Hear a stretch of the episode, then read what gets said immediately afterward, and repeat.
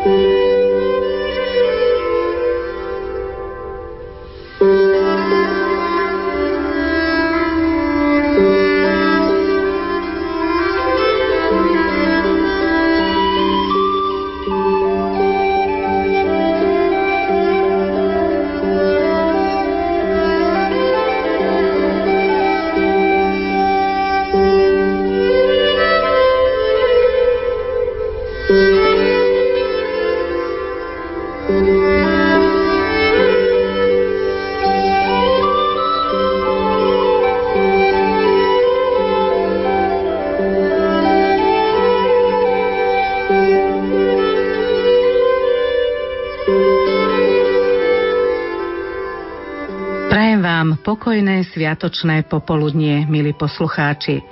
V dnešný deň sa o osobnostiach svätých Cyrilovi a Metodovi isto veľa dozviete. Veľkosť našich vierozvescov je vyjadrená nielen v histórii a literatúre, ale vo veľkej miere aj vo výtvarnom umení. Máme ich stvárnených na obrazoch, grafikách, maľbách, na ikonách a títo velikáni prepožičali svoju podobu aj sochárom. Niet hádam človeka, ktorý by svätého Cyrila či svätého Metoda vo výtvarnom stvárnení nespoznal. Preto dnešná relácia, ktorú som nazvala Svätý Cyril a Metod v sochárskom umení, nebude ani tak o všetkých sochách, ktoré ich stvárňujú, ako o tom, ako sa dve obrovské skaly premenia na sochy týchto svetcov. Hosťom relácie je akademický sochár Michal Zdravecký, zástupca riaditeľa školy úžitkového výtvarníctva Jozefa Vydru v Bratislave a jeho manželka Júlia, tiež výtvarníčka, ktorá má ukončenú ikonopiseckú školu. Príjemné počúvanie vám od mikrofónu želá Anna Brilová.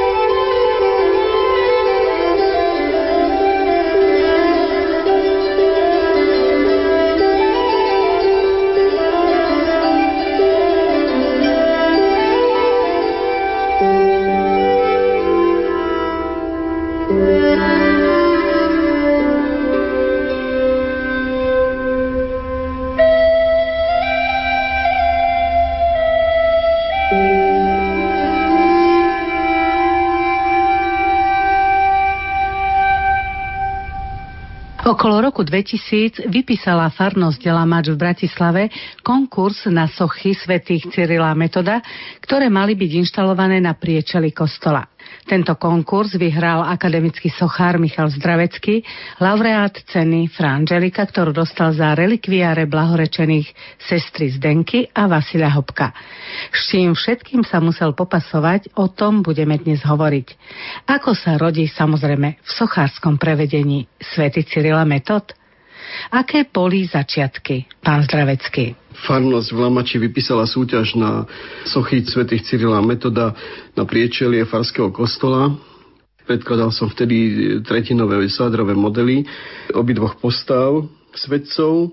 Po dohodnutí podrobností materiálových, rozmerových, keď som si urobil vizualizácie fotomontáže s priečelím kostola, určila sa veľkosť tých svoch.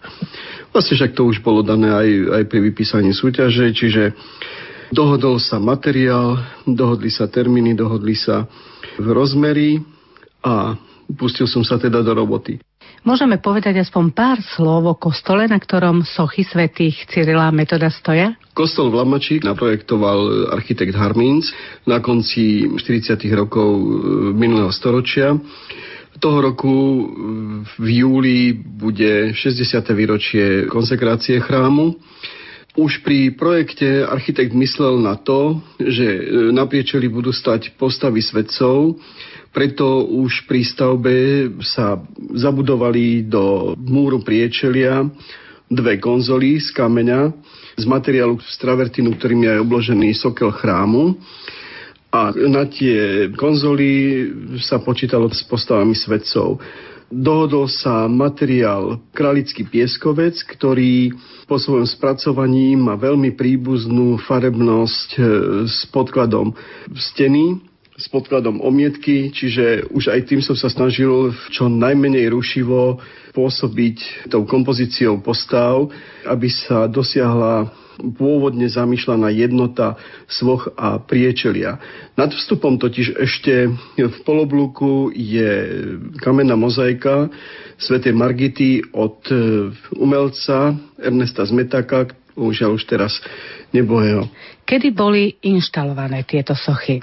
Sochy som dokončil na jar v roku dvetisícšesť a v júni sme ich osadili v spolupráci s farníkmi na priečelie chrámu. Môžeme popísať sochy svätých Cyrila Metoda, možno by sme mohli začať tým, aké sú vysoké. Každá z tých kamenných skulptúr má výšku dva a štvrť metra, asi tak dvestotridsať centimetrov a každá z nich váži tónu a dvesto kilogramov.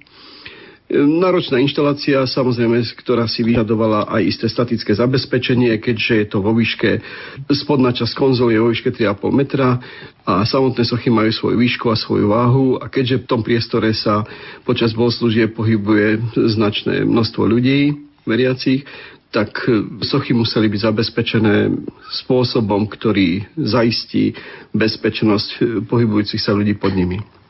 Sochy ste vytvorili, ale predsa bolo potrebné ich previesť na miesto inštalácie. Ten kolos, vlastne hovoríme o dvoch sochách, svätého Cyrila a svätého Metoda.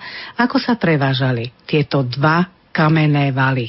Samotný ten prevoz a iné manipulácie s kameňom sú veľmi náročné a všetko sa podarilo. Celá tá inštalácia trvá celý deň. Bez pomoci samozrejme miestnych farníkov by sa to nedalo urobiť. Bolo to veľmi náročné, ten proces obnáša ešte dielčie, jednotlivé dielčie manipulácie mechanické, ale to sú také podrobnosti, ktoré už vlastne by sa nemuseli veľmi spomínať, sú takého profesionálneho charakteru. Počas rozprávania s akademickým sochárom Michalom Zdraveckým pozeráme aj fotografie, ktoré žiaľ vy, milí poslucháči, vidieť nemôžete. Vidím tu obrovský žeriav. Ten ste potrebovali pri inštalácii svätého Cyrila Metoda na kostolné priečelie? Isté, že pred transportom som musel sochy zabaliť, keďže pieskovec vníma už len aj do tých špinavých rúk. Celá socha, jedna aj druhá, boli zabalené v materiáloch, ktoré umožňovali ešte aj tú základnú manipuláciu. Potom žeriav tie sochy zdvihol do takej výšky, aby sa mohli, tak povediať, zahačknúť na tie oceľové pripravené prvky a potom ešte okolo chrbta silikónom a inými chemickými prvkami ešte materiálmi utesniť vodotesne tak, aby za sochy nezatekala voda, aby, povedzme, mráz ich neodtlačal od steny a tak. To sú, to sú veci, ktoré ešte sa potom musia doladiť. Kedy boli odhalené tieto sochy? Kedy sa vlastne odhalujú, keďže sú tak vysoko postavené? Zaujímavý okamih je vtedy, keď všetko je už hotové a v podstate sa sochy odbalia rovno. Inokedy to býva tak, že sa odhalí socha, alebo sú sošie niekde vonku v teréne, aj to vtedy, keď je k tomu prístup, ale tieto sochy sme hneď po nainštalovaní odbalili tak, že v podstate na druhý deň mohol otec biskup ich konsekrovať, otec biskup Toroš. Ako prijali a ako vnímajú tieto sochy veriaci? Reakcia veriacej verejnosti, teda farníkov v Lamači, bola veľmi pozitívna, čo ma potešilo. Sú svätý Cyril a Metod patronmi tohto kostola? Nie, nie, nie. Tá, patronom kostola je svätá Margita, ale sochy boli zamýšľané už od samého začiatku. Projekcie, keď sa architekt zaoberal stavbou a projektovaním stavby tohto chrámu. Samozrejme v zhode s názorom farníkov v Lamači toho času.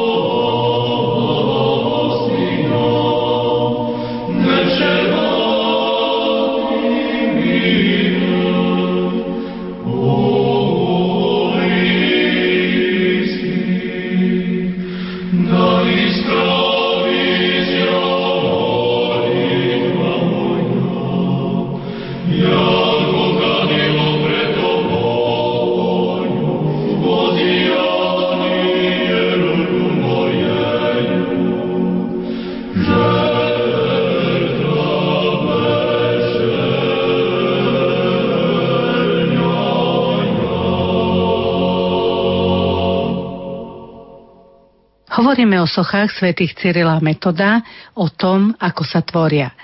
Hovoríme konkrétne o tých, ktoré sú postavené na priečeli chrámu v Lamači v Bratislave. Nachádzajú sa v exteriéri, teda sú vystavované rôznym poveternostným vplyvom. Ako reaguje tento materiál na počasie, ktoré môže byť v lete aj tridsaťpäť stupňov a v zime mínus dvadsať stupňov? Tieto sochy prežili už do dnešných dní šesť zím.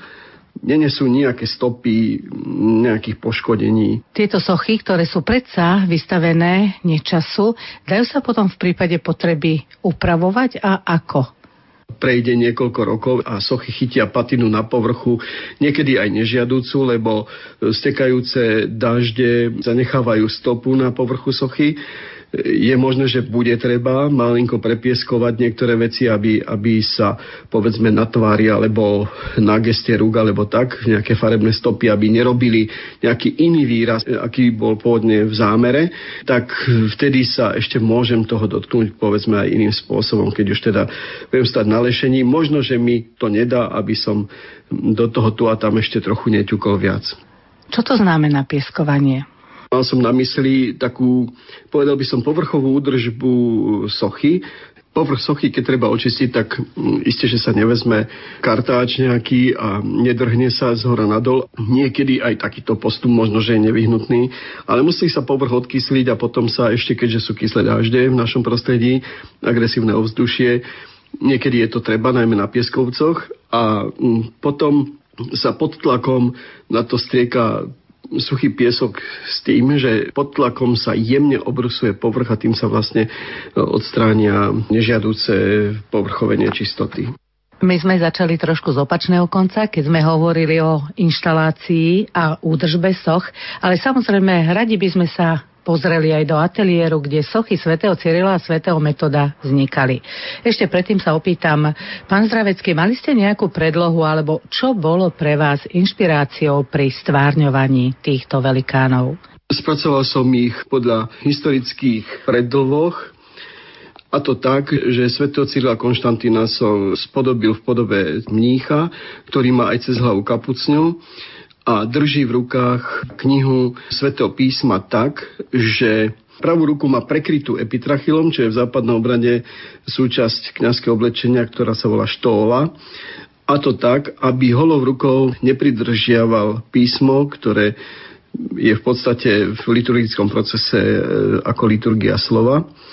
A druhou rukou ukazuje na znaky písma, ktoré sú v zasekaní vyzlátené. Druhý svetec, svätý Metod, ten pri pohľade spredu na fasádu stojí na pravej strane, je oblečený v biskupskom rúchu a v ľavej ruke drží kríž pri tele, aby kompozične sa tým dosiahol istý celok, kompozičný celok. A pravou rukou žehná veriaci ľud, a to tak, prsty ruky má poskladané do štyroch greckých písmen, ktoré vyjadrujú I S H S, čiže menom Isus Christos z gréčtiny žehná veriaci ľud. Teda kňaz východného obradu byzantského ritu takto žehná veriaci ľud. Mohli by sme ešte podrobnejšie vysvetliť symboliku tohto žehnania? Bežný pozorovateľ vidí, ako je spodobovaný Kristus pri žehnaní v západnom obrade, prípadne kňaz, keď žehná veriaci ľud, tak má na pravej ruke dva prsty zložené, ukazovák a ten ďalší, prostredník, a prsteník a maliček má zohnuté smerom do dlane. A takýmto gestom žehná priestor pred sebou, žehná veriaci ľud. Vo východnom obrade v byzantskom ríte, a teda aj svätý Metod, má prsty pravej ruky pri žehnaní poskladané do tvaru štyroch gréckych písmen, a to je tak, že I je ukazovák viac vystretý, S je ohnutý prostredník, prsteník sa dotýka s palcom, to je uzavreté H, a ďalšie S je maliček, ohnutý maliček. V tomto geste vyzerajú tie prsty, ako veľmi leda bolo poskladané do priestoru. To sú štyri hlásky, ktoré vyjadrujú meno Ježiš Kristus. Ľudia vidia už len sochy, teda výsledok práce umelca, ale ako sa takáto socha tvorí? Určite to nie je jednoduché a zrejme sú pritom veľké úskalia. Základný sochársky problém pri pracovných začiatkoch je vlastne v správnom výbere materiálu a pri príprave, ktorá obnáša napríklad aj sádrový model. Dá sa vychádzať aj z tvetinového modelu, ale ja som si na takýto rozmer vytvoril sádrový model jednak jednej, ktorý mi ešte umožňoval spresňovať niektoré detaily, aby ten konečný výsledok pri realizácii v kameni bol uspokojivý. Sádrové modely samozrejme sa mi zachovali, tie mám doteraz. Veď samotnú, samotnú postavu svetca vymodelujem z hliny na kovovej konštrukcii, urobím z toho sádrovú formu a túto sádrovú formu potom vyplním ďalšou vrstvou sádry, z ktorej formu odstránim a dostávam sádrový odliatok. Takto som si pripravil obidve sochy a potom podľa nich som prenášal jednotlivé hmotové objemy do kameňa. Celá tá práca je zaujímavá aj tým, že keďže to má svoju váhu a teda má hmotnosť celý ten kameň, manipulácia s ním v ateliérových priestoroch je veľmi náročná, ale všetko sa dá dosiahnuť, keďže som ich sekal poležiačky v prvej fáze, v prvých dvoch tretinách času realizácie. Spracoval som kameň, že sochy ležali, najprv na chrbte, potom na jednom boku, na druhom a potom som si ich postavil tak, aby som ich dostal do podobnej pozície, ako budú vlastne na priečeli. Potom sa už doľaďovali jednotlivé detaily. Po dokončení ešte samozrejme, keďže sa osadzali na antikorové konzoly do steny, tak sa musel ešte chrbát sochy pripraviť tak, aby do tých hník presne zapadli tie ocelové prvky, aby teda sa zavetrila socha na fasáde do takej pozície, aby bezpečne tam stála. Pán Zdravecký, vy ste spomínali model z hliny, ale ako sa tieto jednotlivé tvary a linky, ktoré nakoniec sochu vytvárajú, dostali z tej predlohy do kameňa?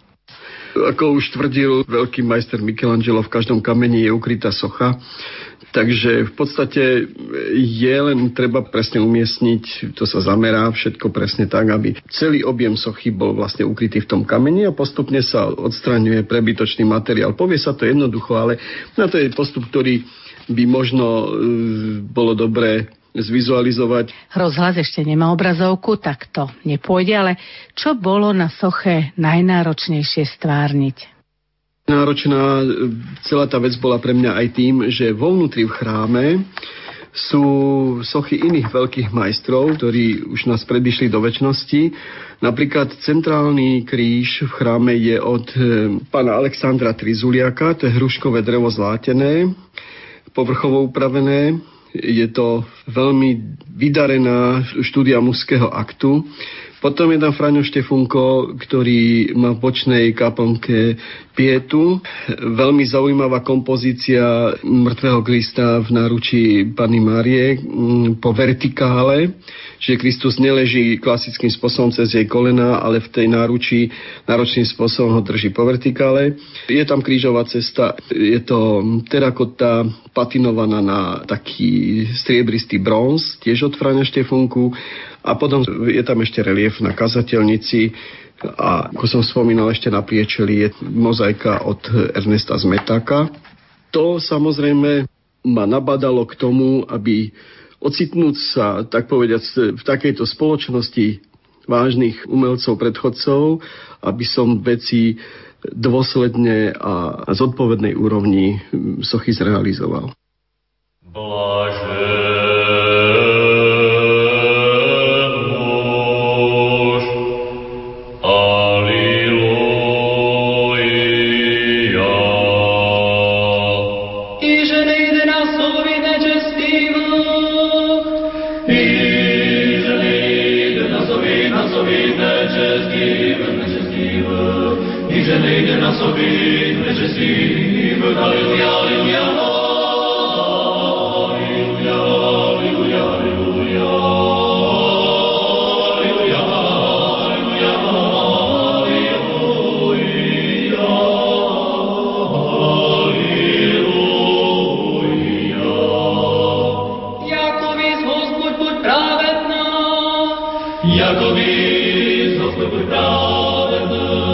Nikude že si povinne, nikude že si v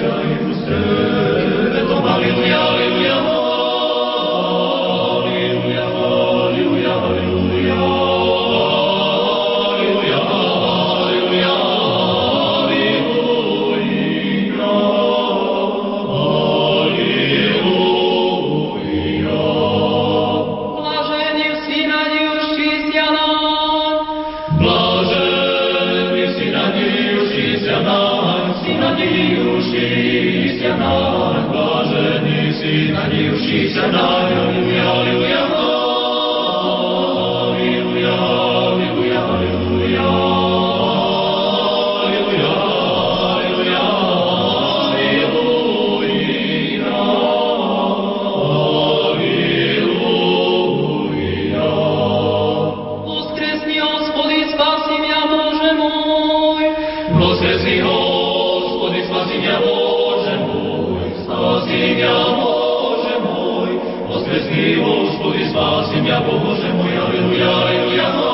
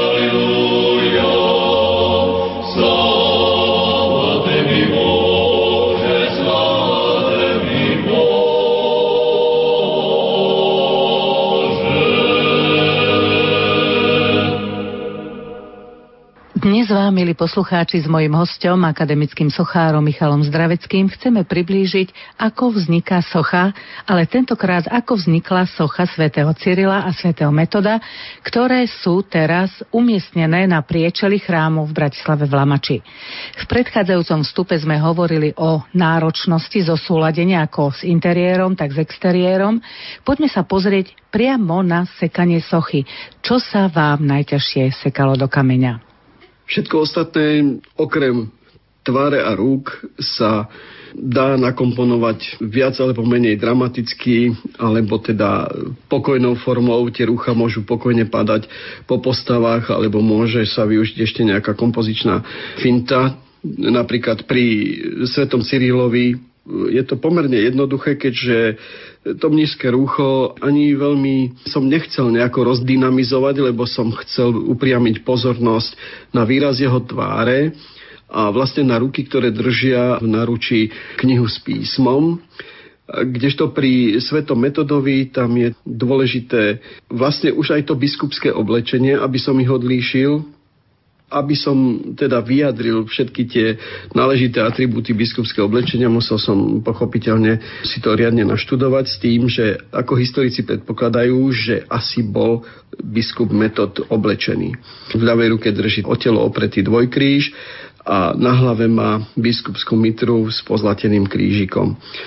Ako som už inde spomenul, tak tou rukou, ktorá kompozične je mimo ostela, žehná Boží ľud, teda menom Ježiš Kristus.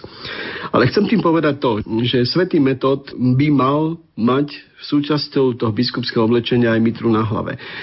Stretávame sa s pokrývkou hlavy, ktorá sa veľmi podobá, alebo je takmer identická s mitrou v západnom obrade biskupskou. To sú tie dva typické cípy. Alebo potom je ešte iná verzia, že keďže boli z prostredia byzantského, že mali mitru v tvare súčasne používaných, alebo teda v jemných obmenách, mitru, akú používajú biskupy východného obradu byzantského rítu.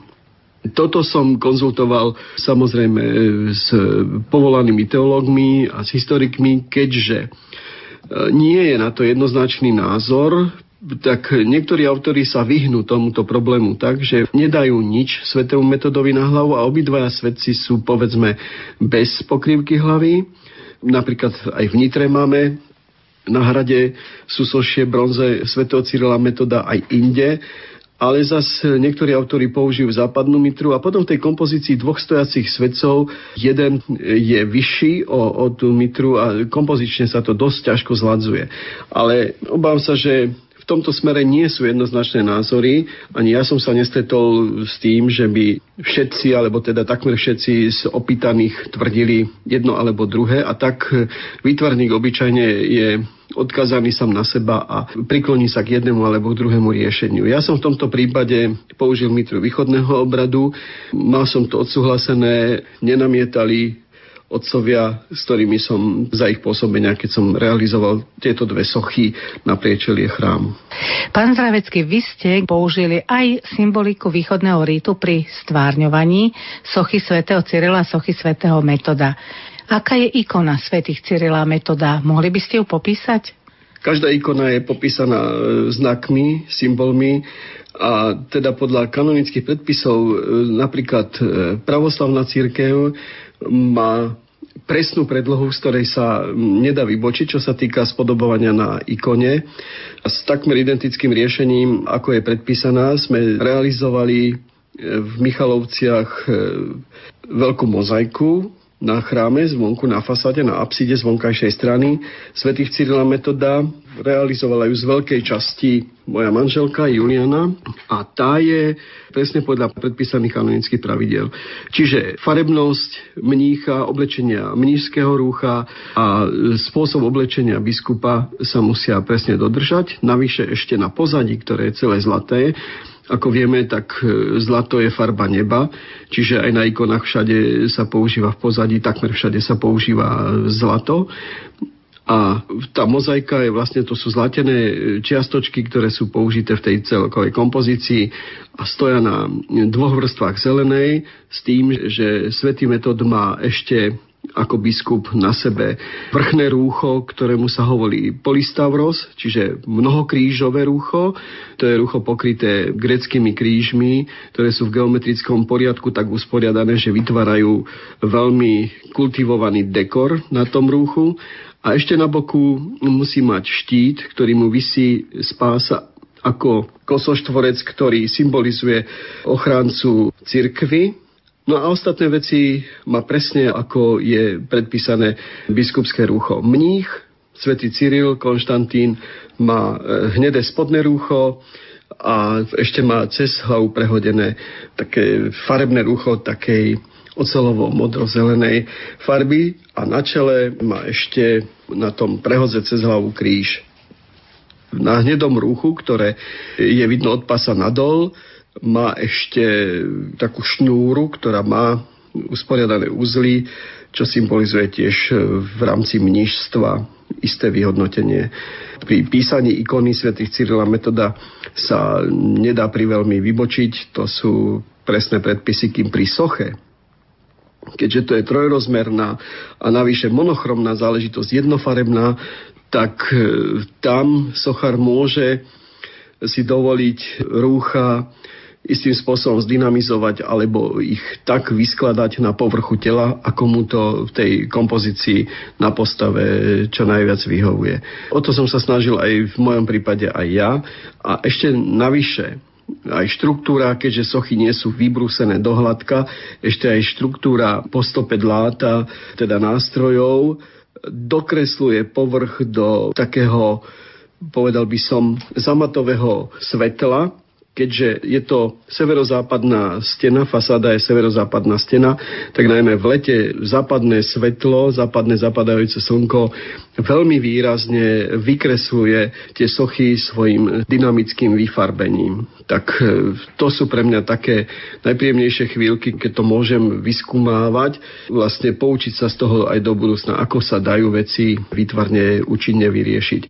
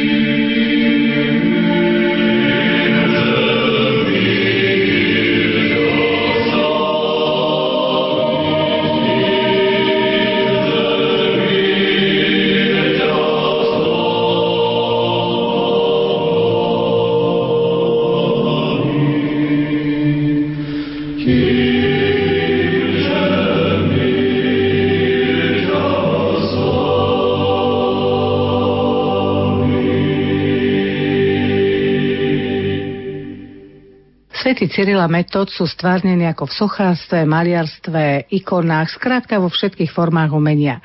Medzi ne patria aj mozaiky. Autorom jednej mozaiky, lepšie povedané autorkou, je aj manželka akademického sochára Michala Zdraveckého, výtvarníčka Júlia Zdravecká.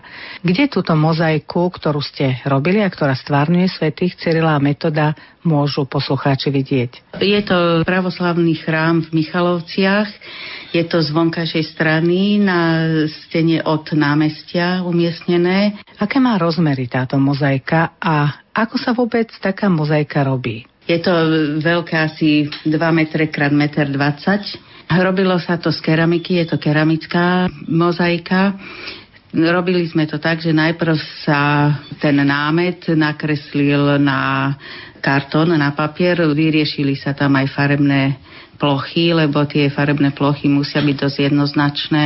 Potom následovalo, keďže to bolo také veľké, vypočítanie, že koľko sa nám zmrskne hlina, keď sa to kraja. No a keď sme už vedeli, že jak to musíme nadstaviť, tú hlinu, tak potom sme podľa kartonov krajali tie diely ako vo veľkom a potom sme ich ešte namálo krajali podľa toho, jak sledovali sa línie na tom obraze. Krajali ste hlinu, aby ste si vyrobili štvorčeky na mozaiku. Aké veľké boli tieto štvorčeky? Neboli všetky rovnaké, ale tak v priemere to mohlo mať tak jeden a pol centimetra krát jeden a pol, ale boli tam aj troška menšie, aj troška väčšie.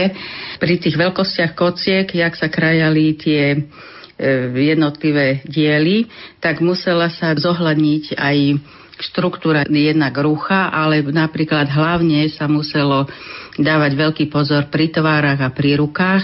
Tie sa museli robiť z omnoho menších kúsočkov, niektoré mali možno polkrát pol centimetra, aby sa dala tvár vyskladať v tých rysoch presvedčivo, aby to neboli také príliš plácaté veci, aby tam sa dosiahla tá plastičnosť, tak na tvárach sa muselo pracovať s veľmi malými kúskami. Hovorili sme o hline, ktorú ste si museli, poviem to výrazom gazdiniek, vyvaľkať ako cesto na určitú hrúbku a potom ste z tejto v úvodzovkách placky hliny krájali štvorčeky, ktoré nakoniec mozaiku tvoria. Ako práca na mozaike pokračovala, keď ste už mali hlinu pokrájanú? Potom, keď sa to porozkrájavalo, muselo sa to ešte troška začistiť, aby to nemalo škaredé tie hrany a muselo sa to nehať sušiť, také troška roztiahnuté, aby sa to pekne usušilo. Potom, keď sa to usušilo, tak sa to muselo ukladať zase na paliace dosky do pece, tam sa to vypalovalo a zase sa to skladalo dole. Tých kúsočkov bolo strašne veľa, to niekedy človek úplne si musel všetky diely číslovať, aby sa vôbec v tom vyznal, aby sa nestratil. My sme si robili dokonca také pomôcky, že jednotlivé diely, čo sme mali rozdelené tie farby alebo plochy, sme si aj číslovali, lebo niekedy aj tie dieliky, lebo keď sa človek pomýlil, tak sa mohol v tom úplne stratiť a potom sme si to ešte aj fotili, že keby už nejak ináč sa nedalo, tak tá fotka pomôže, že vlastne ako no, sme to mali na pláne. Potom, keď sa to prvýkrát vypalilo, tak sa to glazovalo. Aby sme posluchačom ešte vysvetlili, to glazovanie je vlastne natieranie farebnou glazúrou, teda farbili ste tie čiastočky, dá sa to tak povedať. Áno. No tá farba na tých glazúrach, to sa musí najprv urobiť z skúšky, lebo tá glazúra úplne ináč vyzerá v surovom stave ako vo vypalenom stave, tak samozrejme tie skúšky človek musel mať dopredu nachystané a potom sa z toho, keď už vedel ako, tak mohol pohybovať v tých medziach, ktoré ako chcel, no niektoré povedzme, keď nevyšli presne tak, jak človek chcel, tak musel preglazovať, aby ten efekt sa nestratil, aby tá farebnosť bola príjemná, aby tam neboli nejaké také kriklavé veci alebo rozhádzané veci. No, niektoré glazúry boli také, že sa to dalo na jedenkrát vypaliť, niektoré sme museli viackrát vypalovať, no a zlato sa vlastne až na tretí výpal robilo, lebo to sa musí urobiť hladká glazúra, na to sa nanáša zlato a potom zlato sa pálí. Takže niektoré tie kocečky išli aj trikrát do pece, takže v niektorých momentoch človek mal z toho taký dosť chaos, že musel byť veľmi pozorný a veľmi precízny, jak sa to tam ukladá, jak sa to zostavuje. A potom sme to na nečisto všetko zložili. Aj keď ste mali už všetky kúsočky vypálené, určite ich muselo byť veľmi veľa. Ako ste potom pokračovali? Keď sme mali teda všetky kúsočky vypálené, tak sa to poskladalo a muselo sa skontrolovať, že či nám sedia jednotlivé diely vedľa seba. Tam to bola dosť taká ťažká robota, lebo tam človek musel byť maximálne sústredený, nemohol si ani do toho poriadne drgnúť, aby sa mu to nerozsypalo. Potom, keď sme boli istí, že to máme dobre, tak sme zalepili, zafixovali tú prednú stenu, už teda sme to znova obratili tvárou tak, aby sme to mohli zafixovať, ten predok. To sme robili takými papiermi a lepidlami a keď sme to mali takto už celý obraz zafixovaný, sme ho otočili naopak, vložili sme ho do prichystaného kovového rámu a celé sme to zozadu zaliali betónom, betónovou masou a vyrobili sme vlastne zozadu taký ako koberec. Keď sa to celé obrátilo, keď nám to vystvrdlo, tak sme to museli obratiť. Samozrejme sme museli dočistiť, čo presiaklo tam. No a potom sa to ešte spredu vyšparovalo, aby tam nezatekala voda, aby to mraz neroztrhal, nerozťahal. No a keď to bolo takto v tom ráme očistené, už nachystané, tak potom sa to prevážalo celé do tých Michaloviec a tam na stene sa musel vyrezať tak otvor až po tehlu, tá omietka sa musela odstraniť. Tam sa to vložilo, žeriavom sa to vkladalo, lebo to bolo už veľmi ťažké, takže sa to už muselo mechanizmami robiť. Aj na ten rozmer, však už to, tá váha tam nabehla. Jak sa to tam vložilo, sa to tam osadilo, jak normálne murárske veci sa osadzajú na tie kotvy a nakoniec sa to ešte očistilo a začistili sa kraje. Ešte zopakujme, kto je na tejto mozaike, ktorá sa robila v štýle ikony. Dve postavy sú tam, svätý Cyril a Metod. Cyril je ako mních a Metod je ako biskup. S tými takými tými znakmi, ktoré tá ikonografia k tomu vyžaduje. Pozadie bolo také zeleno-zlaté. Táto mozaika svätých Cyrila Metoda sa robila podľa nejakej predlohy. Dali vám z Michaloviec nejakú konkrétnu podobu týchto svätcov, ktorú ste mali potom pretaviť do mozaiky? Áno, oni si položili obraz, takú predlohu, ktorú akože v tých intenciách sme sa mohli pohybovať. Ja som to troška preštilizovala, lebo som si myslela, že to treba preštilizovať. A potom, keď som už ako mala to rozkreslené a aj tie farby rozložené, tak potom sme to začali realizovať. Ale tu ich predlohu ste museli zväčšiť. Áno, tá požiadavka sa musela zväčšiť aj teda preštilizovať, no a potom, keď to bolo na tom papieri, najprv sme to robili len obrysy ako v tom, potom sme to dali ako do farby, aby sa tie farby tam zladili, potom sa urobili skúšky na glazúri, až potom vlastne po tejto celej príprave sa mohlo pristúpiť k samotnej realizácii, k tomu valcovaniu plátov, lebo ešte my sme si robili aj sami tie pláty, čiže hlinu, keď sme doniesli, tak sme si ju museli rozvalcovať, navalcovať a e, narezávať. Čiže ešte aj to valcovanie platov, tak ono to bolo vlastne od začiatku ako všetko robené ručne, tam nebolo nič akože nejakými pomockami, povedzme strojovými, že si nejaké polotovary nachystá človek a potom to robí. Takže vlastne od, od samotného začiatku až po ten koniec, no bolo to dosť pracné. Túto mozaiku svätých Cyrila Metoda môžete vidieť na pravoslavnom chráme v Michalovciach a robila ju výtvarníčka Júlia Zdravecká. Amen. Oh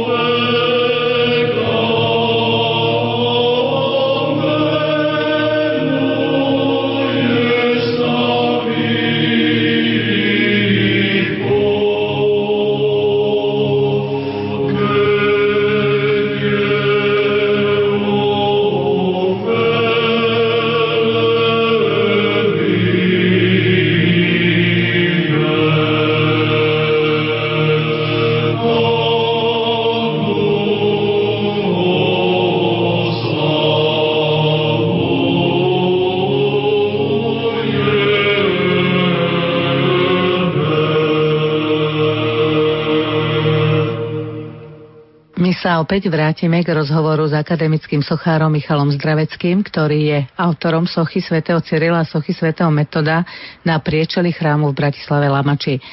Určite ste si pozreli, pán Zdravecký, aj iné sochy svätých Cyrila a Metoda na Slovensku, napríklad kde ešte sú aspoň jedno miesto, keby ste mohli spomenúť? Napríklad ešte aj v Terchovej je podobný kostol od toho istého autora, ako je v Lamači, len ten je rozsiahlejší a má iné vnútorné usporiadanie, čo súvisí aj s priečelím. Je aj v inom prostredí, v tom zvlnenom teréne a nemá taký nástup, taký priestor nástupu pred sebou to priečelie, ako povedzme v Lamači. A tam sú títo dvaja svätci takisto na priečelí kostola, svätý Cyril a Metod, a tí sú robení formou odlievania do hmôt a sú robené podstatne dynamickejšie, sú skoro až v pohybe von z fasády. Autor sa volal Sordil, ktorý nás tiež už predišiel do večnosti. Robil to ešte niekedy začiatkom šesťdesiatych rokov. Blíži sa rok dvetisíctrinásť, je to jubilejný rok, bude tisícstopäťdesiate výročie príchodu svätých Cyrila a Metoda na naše územie. Chystá sa niečo pekné urobiť v sochárskom umení pri tejto príležitosti? Určite sa touto tematikou zaoberá veľa výtvarníkov. Napríklad viem, že v dohľadnej dobe odhalia aj v Nových Zámkoch sú sošie Cyrila a Metoda v bronze, ktoré realizoval môj kolega Roman Hrčka, ktorý so mnou pôsobí na umeleckej škole. Je to veľmi, si myslím, vydarené súsošie s tým, že je mimoriadne dynamické. Figúry nestoja klasickým spôsobom frontálne postavené k divákovi, ale sú tvárou voči sebe, stoja na roztvorenej knihe. Už dopredu sa teším na, na to, ako zareaguje obecenstvo pri odhalení v teraz v prvom týždni júla, odhalení súsošia. Pán Zdravecký, viem, že ste členom Rady pre vedu, kultúru a umenie pri konferencii biskupov Slovenska, ktorú má na starosti otec biskup Rábek. Čo chystá sekcia umenia pri príležitosti jubilea? Dnes som sa zúčastnil na komisie, ktorú zvolal otec biskup Rábek. Sme riešili, keďže bola vypísaná súťaž na logo svätých Cyrila Metoda pre rok dvetisíctrinásť, keďže bude teda to spomínané tisícstopäťdesiate výročie príchodu ich na naše územie. Boli sme milo prekvapení, koľko autorov sa zúčastnilo, a tak sme vynaložili maximálne úsilie, aby sme vybrali tú najlepšiu vec, najlepšiu prácu. Ale nakoniec sme sa zhodli ako komisia, bolo nás jedenásť členov, že tie tri najlepšie návrhy ešte budú potrebovať taký autorský dotyk autorov tých prác, a tak ešte teda dáme si jedno stretnutie v septembri, aby sme vybrali aj po tých konzultáciách s autormi ten najlepší výsledok, aby to logo teda ten celý ten rok sprevádzalo na verejnosti, ten vizuál, aby bol viditeľný v tlači a vôbec všade, kde sa taká vec má objaviť. Okrem loga sa niečo ešte pripravuje? Z príležitosti tisícstopäťdesiateho výročia príchodu týchto svätcov na naše územie ešte v rámci takého rozpracovania pripravujeme aj súsošie svätých Cyrila Metoda pre Bratislavu. Je to v štádiu prípravy vypísania sochárskej súťaže, ktorá by možno, že mala rozmer aj medzinárodný, teda najmenej krajín, ktoré sa dotýkajú nášho územia.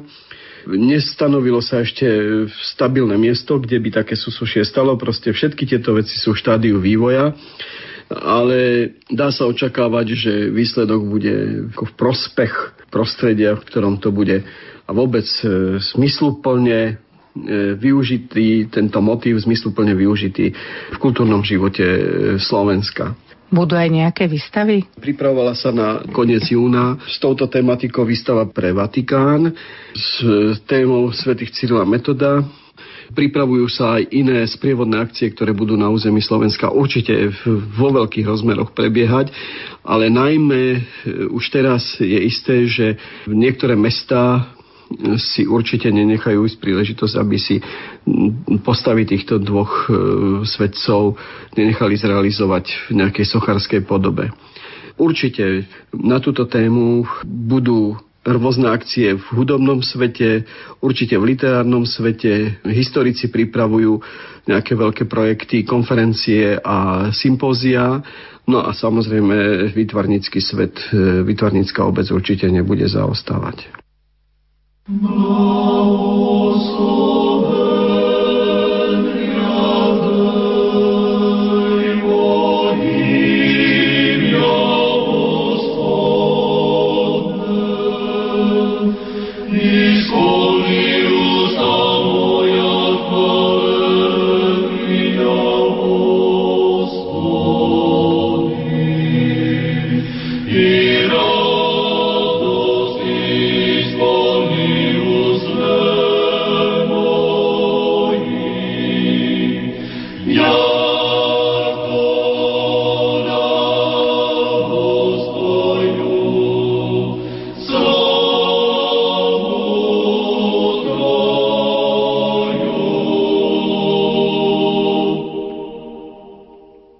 Milí poslucháči, relácia s názvom Svätý Cyril a Metod v sochárskom umení sa pomaly končí.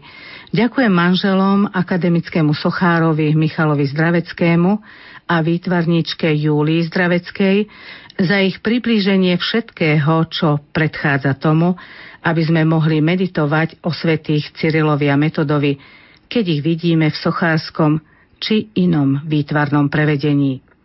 Ďakujem aj vám, milí poslucháči, za pozornosť. Lúčia sa s vami hudobná redaktorka Diana Rauchová, majster zvuku Matúš Brila a autorka relácie Anna Brilová. Prajeme vám pokojné prežitie dnešného sviatku. Program, ktorý ste práve počúvali, sme vysielali v repríze.